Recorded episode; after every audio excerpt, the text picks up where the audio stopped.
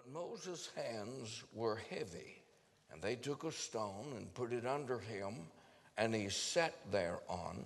And Aaron and Hur stayed up his hands, the one on the one side and the other on the other side. And his hands were steady until the going down of the sun. And Joshua discomfited Amalek and his people with the edge of the sword.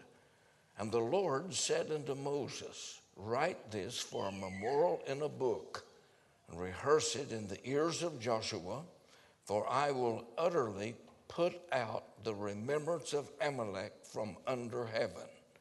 And Moses built an altar and called the name of it Jehovah Nissi, for he said, because the Lord has sworn that the Lord will have war with Amalek from generation to generation. Will you please pray with me and for me? Father, how we thank you for the privilege we have this morning to be in your house, to sense your presence, to have the opportunity to fellowship with our eternal family. Thank you, Lord, that everyone who is saved will enjoy eternity together, and most of all with you.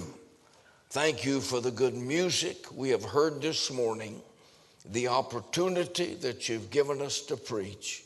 But Lord, we know it doesn't matter how much we know. We need your power and presence upon us. And Lord, that you will make this message live in the heart and the life of each and every one of your children, regardless of what station they hold in your will. We do ask our prayer in the name of Jesus Christ, our Savior. Amen and amen. Now, there's two or three things here that I want to point out. I have a message. I haven't preached it since I was in Mexico, on the kind of a man that God uses. And I used Joshua uh, for the meat of the message. And Joshua's name first appears here in Exodus seventeen and verse eight. Now, it appears several times after that, but this is the first appearance of his name. And so my first point is this, that Joshua could take orders. And see, God knows all things. And if Joshua would not listen to the man of God, he was not going to listen to him. Now, if you will notice here what Moses says unto Joshua, choose us out men and go out fight with Amalek. Tomorrow I will stand on the top of the hill with the rod of God in mine hand. Now, I am a Baptist, and I've been able to spell that for a long time.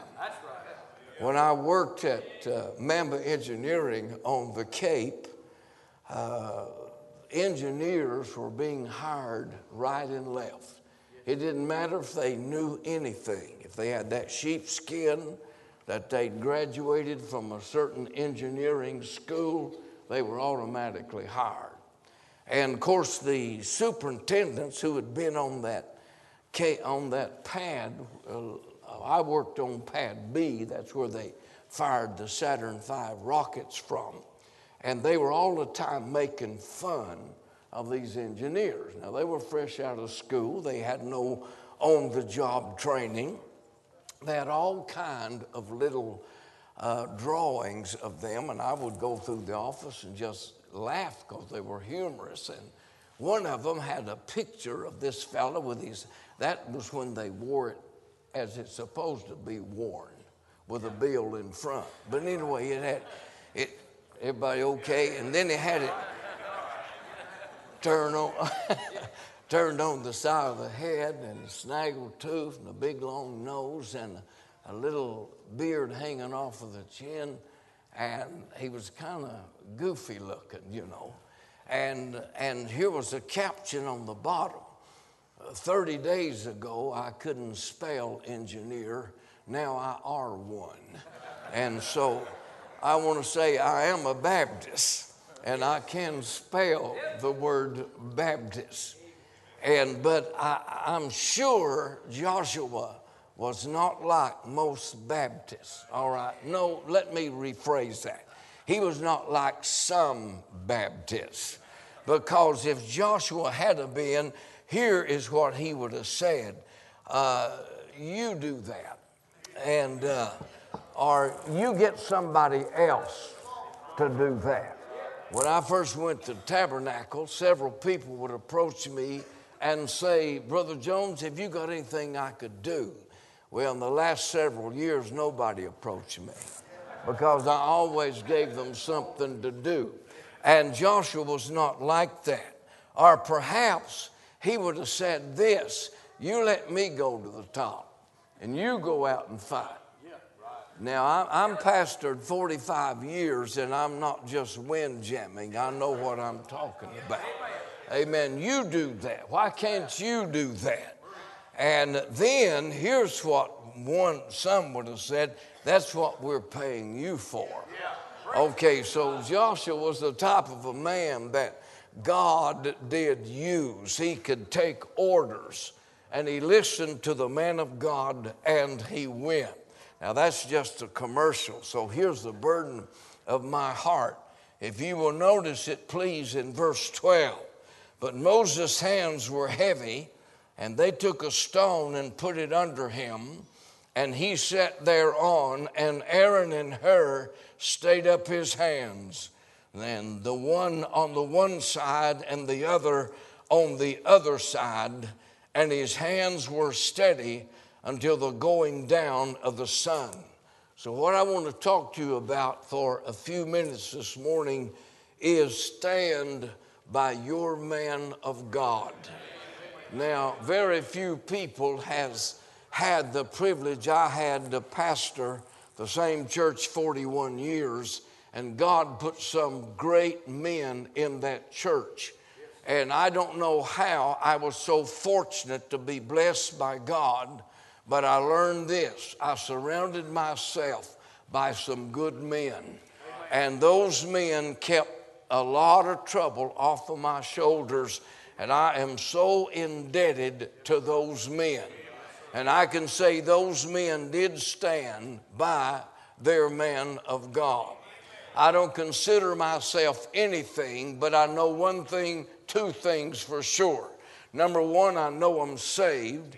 And number two, I know I'm called to preach. Now, if that makes me a man of God, then I guess I am one. But I would not call myself a man of God, but some of you are.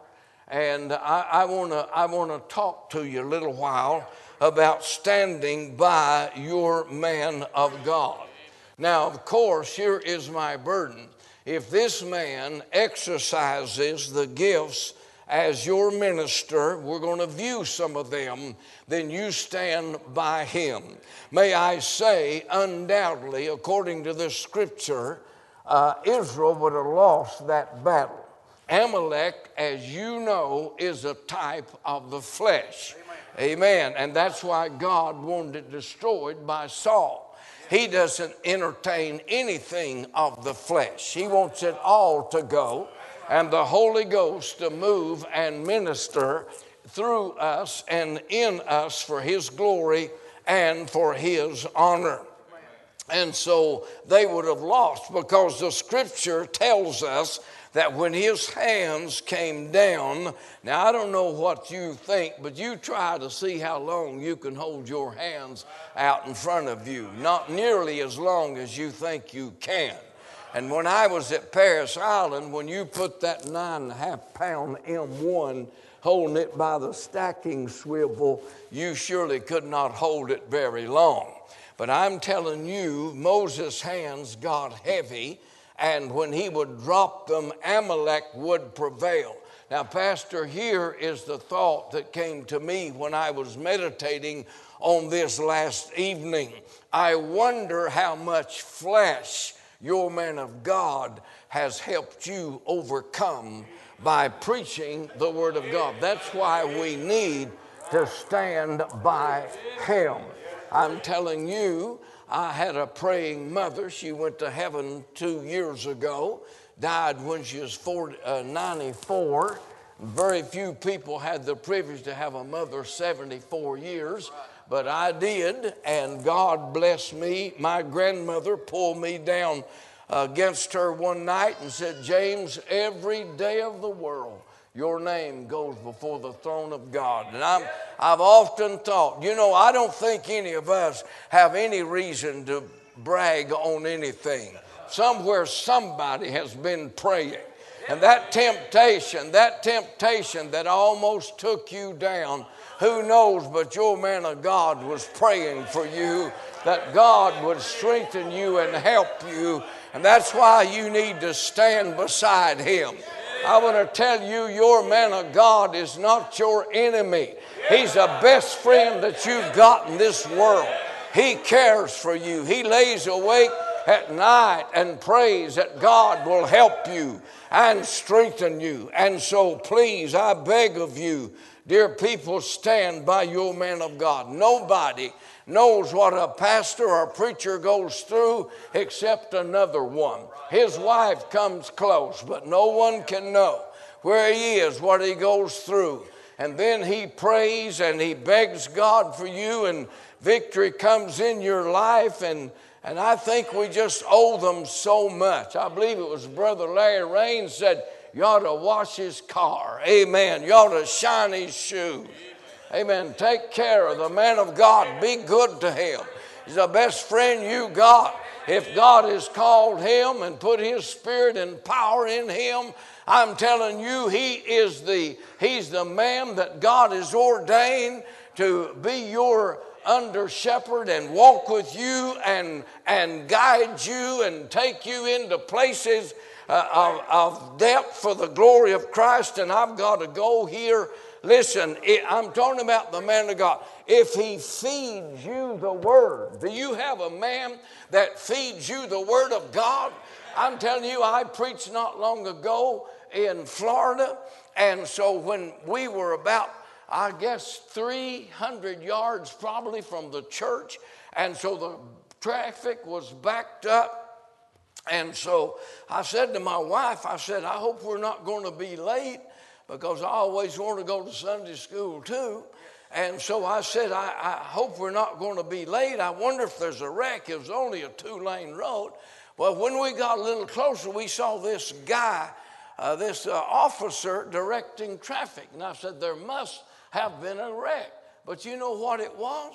They were directing traffic into a church, quote unquote, across the road from the church where I was preaching. We had about twenty-five cars, and they had about two hundred fifty cars, women going into the church holding hands, men going into the church holding hands. So you can imagine what a mess that was. And I'm telling you, there is more truth preached in one sermon through the man of God than the whole year that's preached in that man. They build their whole ministry upon love, but it's a false love. Amen. A friend loveth at all times, and a man that will not rebuke you and reprove you when you are living in sin is not a man of God. But if he's feeding you the Word of God, amen, that light revealing Word, "Thy word is a lamp unto my feet and a light unto my path." He marks it out through the Word of God for you to make the pathway clear. If he is doing that, hold his hands up. Stand beside him. Don't let anybody say anything against your man of God. You take up for him. He takes up for you. He not only takes up for you, but he takes you away up before the throne of grace and begs God to be with you and help you and encourage your life. You remember what Jesus said? The light-giving Word, the life refreshing words. Jesus said, the words that I speak unto you, they are spirit and they are life. Amen. And so you remember, uh, it was you, I believe, quoted it last night. Somebody did. It must have been you. And so when uh, those disciples went back and walked no more with him, Jesus didn't say, hey, come here, fellas, let's see if we can arrive at a concession. Let's see if we can agree on this thing. He never did that because he had but one message, and those people rejected that message. But what he did do is turn to those twelve still with him and said, in so many words, are, are you going to leave too? Right. And then Peter said, Lord, to whom shall we go? Thou hast the words of eternal life. And this book are the words of eternal life. And thank God for a man who's not afraid to preach, for a man who will stand and declare the word of God. Ministers must feed the flock of God. That is our job. We can't let, we've got to face that, fellas. That's our job. Amen. I know that what we, oh boy, I know that what we hear a lot of time, well, I tell you right now, hide's pretty cheap around our place. Boy, I nail their hides to the wall. You know what Jesus said to Peter? Feed my sheep. That's right. Amen. That's what we've got to do. We got to feed. You know how you correct error? With truth. Yes, sir. Amen. That's how you, you don't correct error by embarrassing people. You correct error by truth. Amen. That by, by truth. And a lot of people says, well, you know, if you have a lot of emotional services, there's a, low, a whole lot of wildfire going on. And I said, well, let me tell you, you know how you put out wildfire? With a real fire. You all know that. You get caught. Is that not right? You get caught and a, and a terrible, wild, raging fire is headed your way, and you can't outrun it. You know what you do? You start a fire where you are. Let it burn all of that around you, and th- there'll be nothing to burn when it gets there. And by the way, somebody said it like this, said, you don't have to worry about it. There's enough wet blankets to put it out. So we've got to feed. Everybody okay? We've got to feed the flock of God. Amen. Take heed unto yourselves and over all the flock, over which the Holy Ghost hath made you overseers to feed the church of God. Amen. Everybody okay? Stand by your man of God. If he cares for you, does he care for you? Then you stand by your man of God. Does he keep the wolf away? There's wolves, and they dress themselves in sheep's clothing, and the shepherd can tell the difference. Amen. He can tell the difference. God gives him incentive that he can understand and know, hey, that man is a wolf. That woman is a wolf. We had a fellow come to our church a few years back, and I and I, I watched him, the way he was looking and the way he was acting. And then one young girl came up to her dad. And let me say something to you pastors. If a young girl in your church says to her dad or her mama, that man makes me feel uncomfortable, and they go to that and they go to that preacher, preacher, you better listen. Amen. God has put in that young lady uh, something that a lot of us men do not have. Amen. I don't know what you call it, a special type radar or something. They can sense something a lot of times, and you listen to them. And so we had such a wolf. And you know what I did? I got the three biggest men in our church. And I said, you watch every move he makes. He didn't stay too long. I didn't have to run him off. He didn't stay too long. Now, I'm telling you, there's a lot of wolves, fellas, and they come in and they sit on our Baptist churches. You know that's the truth. And you got a man who keeps the wolf away, praise God. The false teaching that comes in, the foul activity that I just mentioned, and I'm going to tell you something else that to me is a wolf, and that's flesh edifying music. God help us. We need music like this church has, like this meeting has, like you pastors have in your church.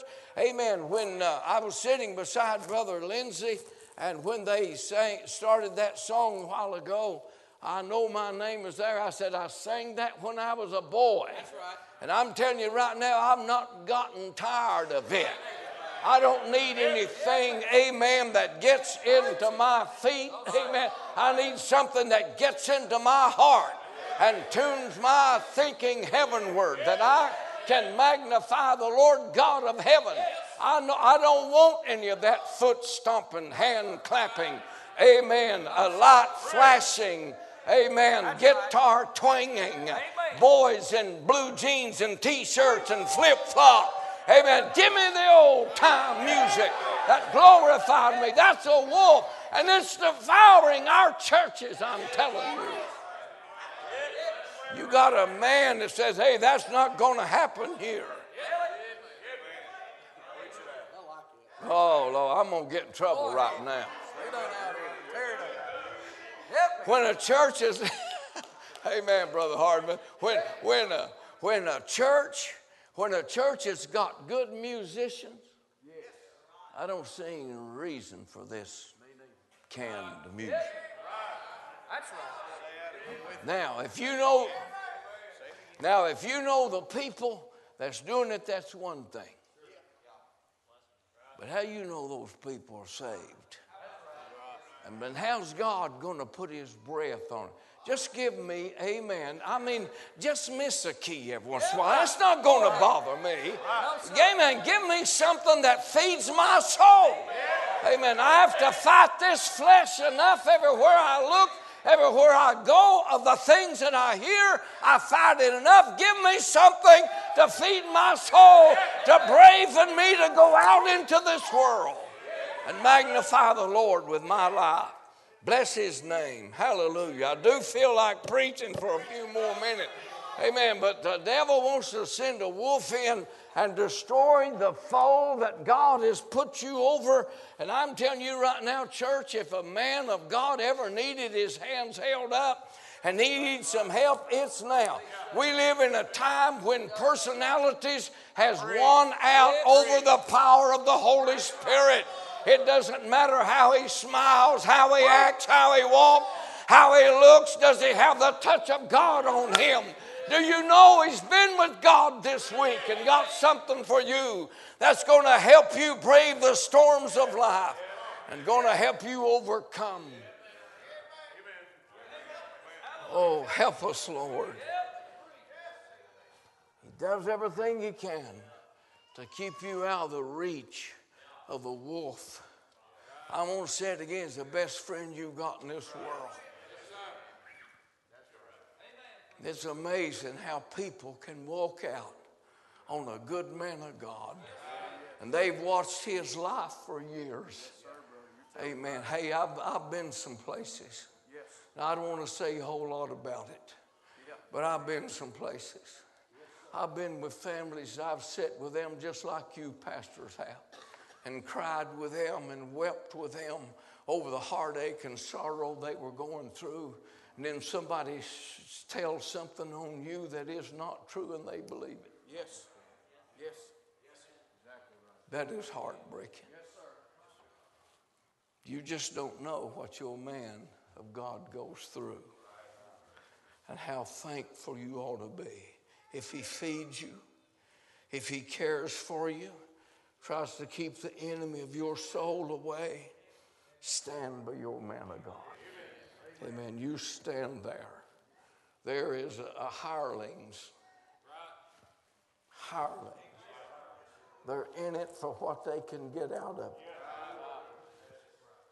And I don't want to brag on myself, but I've got some sweet people back here I know real good, known them for years, love them.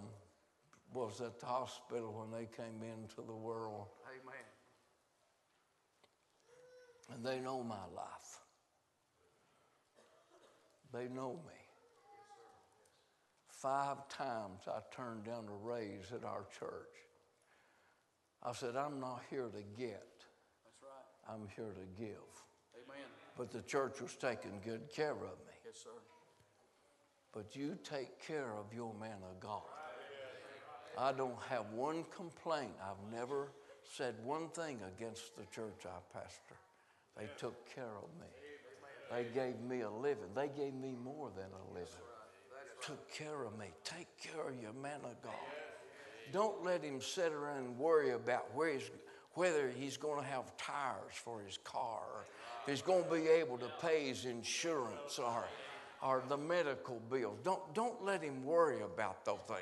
Let him keep his mind on what God has called him for. You take care of him. Hold his hands up and, and, and let God bless you, and God will bless you for that. Amen. Now, if he feeds you, if he cares for you, and if he loves you, if he reproves you. A preacher that doesn't reprove does not love his people. I'm telling you, my daddy about loved the life out of me.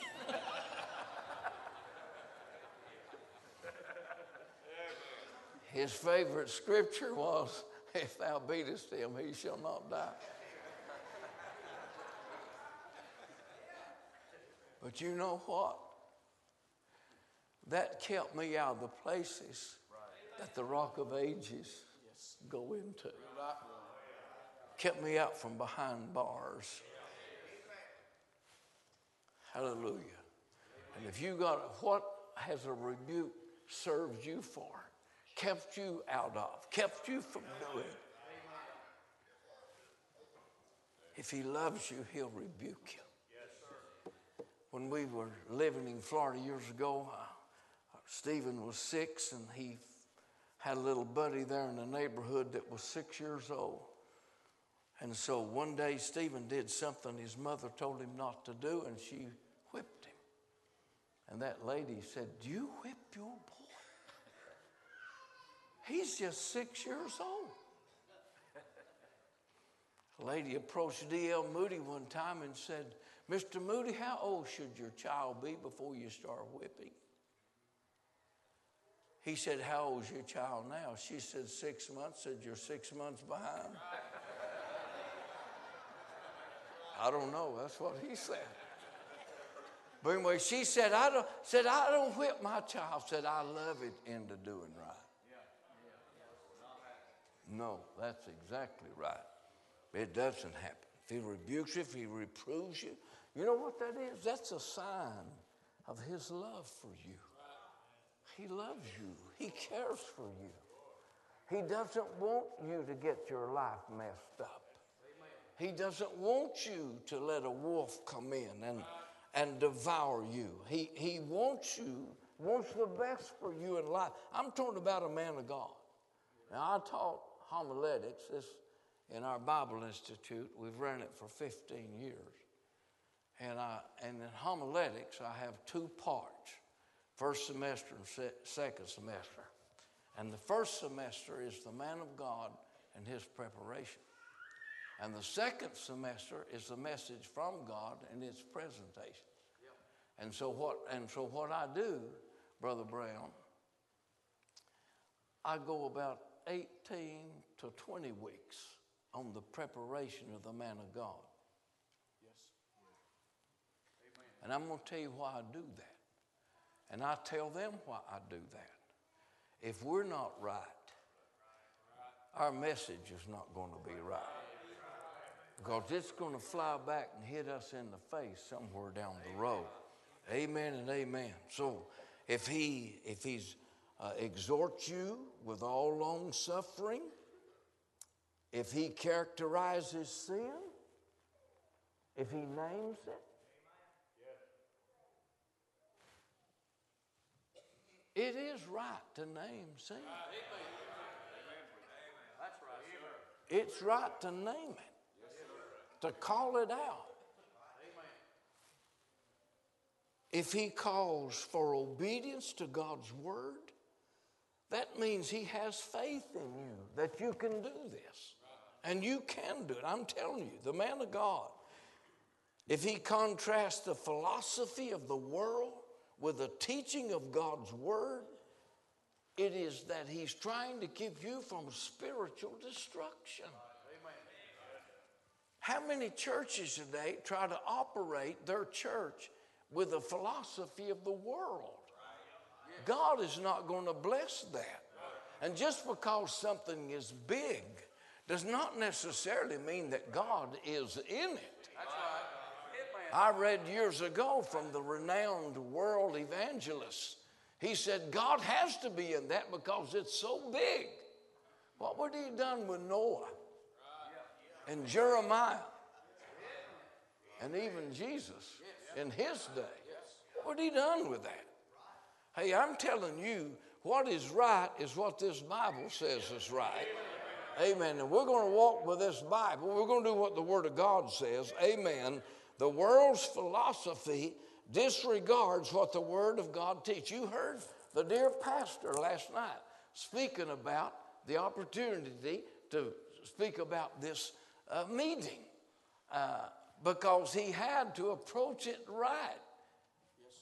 Or he, just like you said, and I, I said, amen, brother, you're right. You wouldn't have got your chance. The philosophy of this world is entirely different. They don't understand. They cannot see what we see. They cannot sense what we see.